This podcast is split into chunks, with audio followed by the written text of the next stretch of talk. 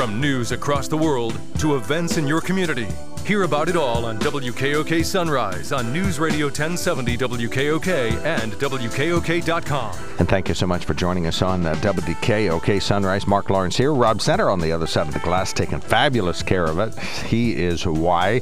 When you go to the WKOK podcast page, our great guests are there in their entirety. So uh, we appreciate all of his help and hard work.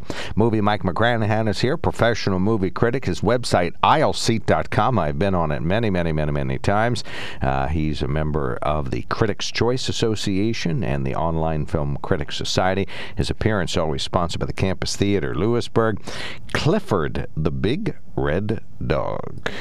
Clifford the Big Red Dog stars Jack Whitehall as an irresponsible guy taking care of his young niece while her mother is out of town. They end up in possession of an adorable red puppy who magically grows to the size of an elephant overnight. If you've read Norman Bridwell's Clifford books, you know the dog goes on wholesome adventures with the girl, learning about human customs and using his size to help people in need. The movie is about an evil corporation whose leader, played by Tony Hale, wants to kidnap Clifford. What? They do animal experimentation that leads to things like breeding a goat with two heads, so your kids will have 96 minutes of worrying about what awful things will happen to Clifford if they catch him.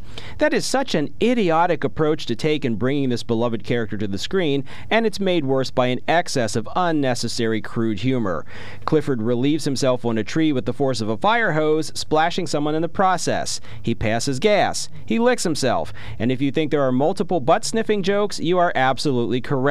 Clifford the Big Red Dog is a complete betrayal of the simple charms that have made the book series so popular with kids around the world. Everyone involved in this film should be deeply ashamed of themselves. On a scale of 1 to 4, I give it 1 shock collar. Okay. I hated this movie. I was I just- really, I was really hated just it. gonna say. Well, it's funny because I saw the trailer and it doesn't look entertaining, and I said, "Well, it looks like a real dog or something," and you Mm-hmm. said it's worse than the trailer. Well, yeah, if you have kids, as I do, you've probably read the Clifford books, and they're nice stories Mm-hmm. about this little girl and the big dog. And sometimes the dog's a little clumsy and there's some humor, and the dog uses his size to help people, and the dog learns about different customs, goes to a firehouse, learns about Easter, things like that. And so any parent taking their kids to the movie would presume that that's what it's going to be. And instead, it's that age old, we don't know what to do family movie plot about an evil corporation, and then you have all the requisite potty humor. And so, did they put any thought into this? Did anybody actually care about the source material, or did they just say, oh, we can sell a lot of tickets on this familiar name, so let's just slap something together? Why did the owners of the Big Red Dog allow this to happen? I, no clue. I don't know how much say they had over the screenplay or the direction of the story, but uh, I can't imagine that they would be too happy because, like I said, it's just a complete betrayal of what the books were about. Well, and I haven't seen the movie, but based on your description, the trailer doesn't give you even a glimpse of, it, of even half of the things that you mentioned. You see a little bit. There's another scene I didn't mention in the review where they take Clifford to the veterinarian, and the veterinarian and the owner are arguing about who's going to take the dog's temperature. Of course, if you have a dog, you know how that is that's done. accomplished. So, I mean, there's just a lot of stuff like that, and um, it didn't need to go that way. It could have been a nice, sweet little family movie, and instead, it's just a cynical, mindless, idiotic debacle. Okay. Wow. All right. and you gave it one. One shock collar, because I'd like to put a shock collar on everybody who made this movie, On whoever- so they could be punished for their sins. Oh my gosh. Uh, okay, we got to stop moving, Mike. He's out of control. Okay, fabulous. All right, well, thank you for that. So one shock collar for Clifford the Big Red Dog. Uh, really, it's not even worth seeing by the sounds of it. So I wouldn't even. Uh, you, you always give somebody a one if they if they've done something in it, you know, to put some form of an art together, even though you don't like it. Okay, uh, Home Sweet Home. Uh, wait, Home Sweet Home Alone. Home Sweet Home again. Alone. There we go. Sorry about that. Yes, this debuts today on Disney Plus, and this is their big, much hyped reboot of the Home Alone series. And the original Home Alone is endlessly rewatchable. Now, if you're in the mood for a very pale version of that that isn't funny and focuses more on the adults than the kids, then this is the movie for you. It stars Archie Yates, a very charming young actor who was in Jojo Rabbit a couple years ago. He's the kid left home alone this time. But then Rob Delaney and Ellie Kemper play this couple across town. They're financially destitute and in danger of losing their house.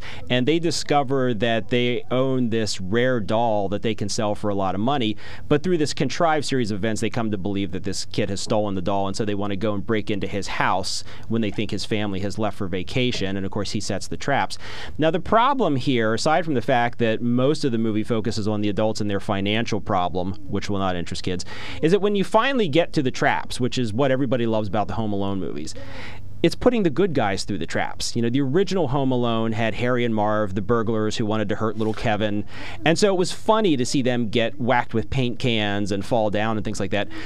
But these people were ostensibly the heroes of the movie, and so watching them get shot in the face with billiard balls and lit on fire just isn't funny. It's sad.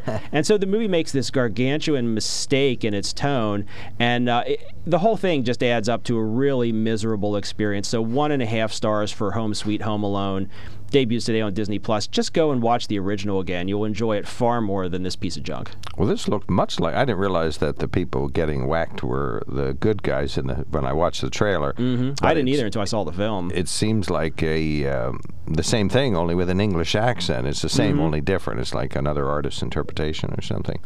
Okay, so and uh, what two or three? One and a half for One- that. It's, oh, it's a half. really bad. Oh, it's wow. slightly better than Clifford, but that ain't saying much.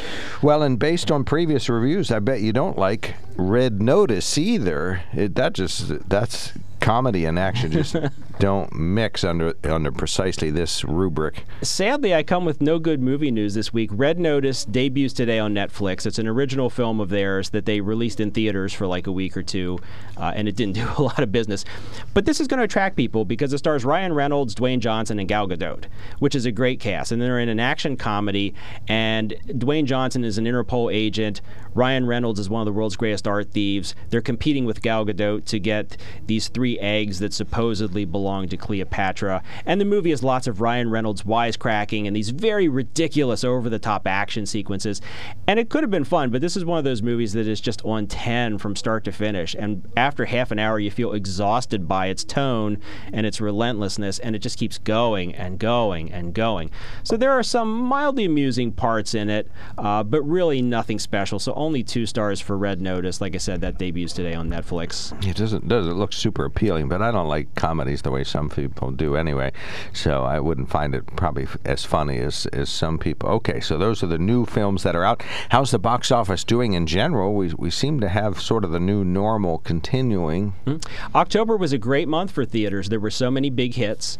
Uh, people are starting to come back. Of course, last weekend, Marvel's Eternals opened to $70 million, which is a good number for most movies. That's slightly towards the lower end for a Marvel film. You know, that one did not open as well as some of the others, but uh, still a decent number. And then you got James Bond still playing and Halloween Kills still out there.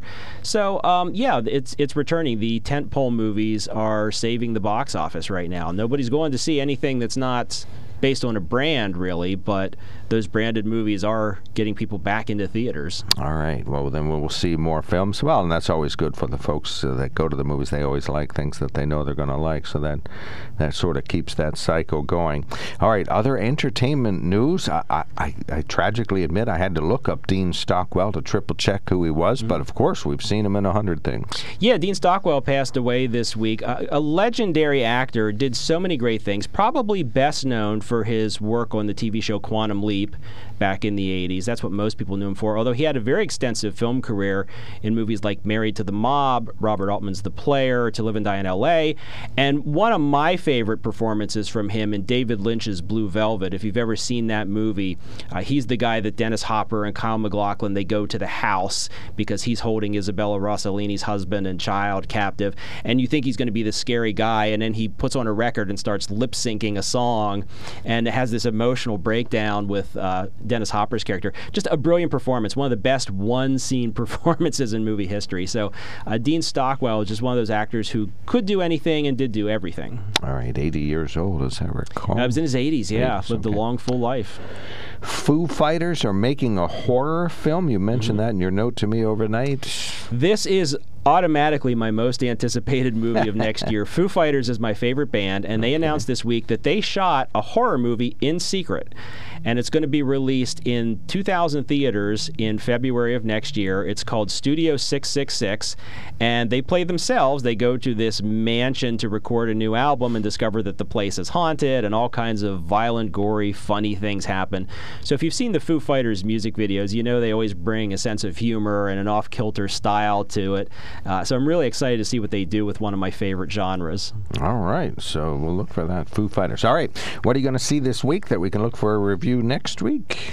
Uh, next week opens Ghostbusters Afterlife, which I'm excited about. Uh, today I'm going to see Marvel's Eternals. I had to take a few days off last week, so I have not seen that one yet, but I will be seeing that one later today. Well, then what I will do is before we see it, we'll go to aisleseat.com and find out uh, what you've got to say about that, or follow you on Twitter at aisleseat. You tweet whenever you got, uh, of course, movie news or entertainment news or uh, a new review posted. Yes. Thank you so much, Movie Mike. Thank you. Movie Mike McGranaghan, his uh, appearance always sponsored by the Campus Theater, campustheater.org.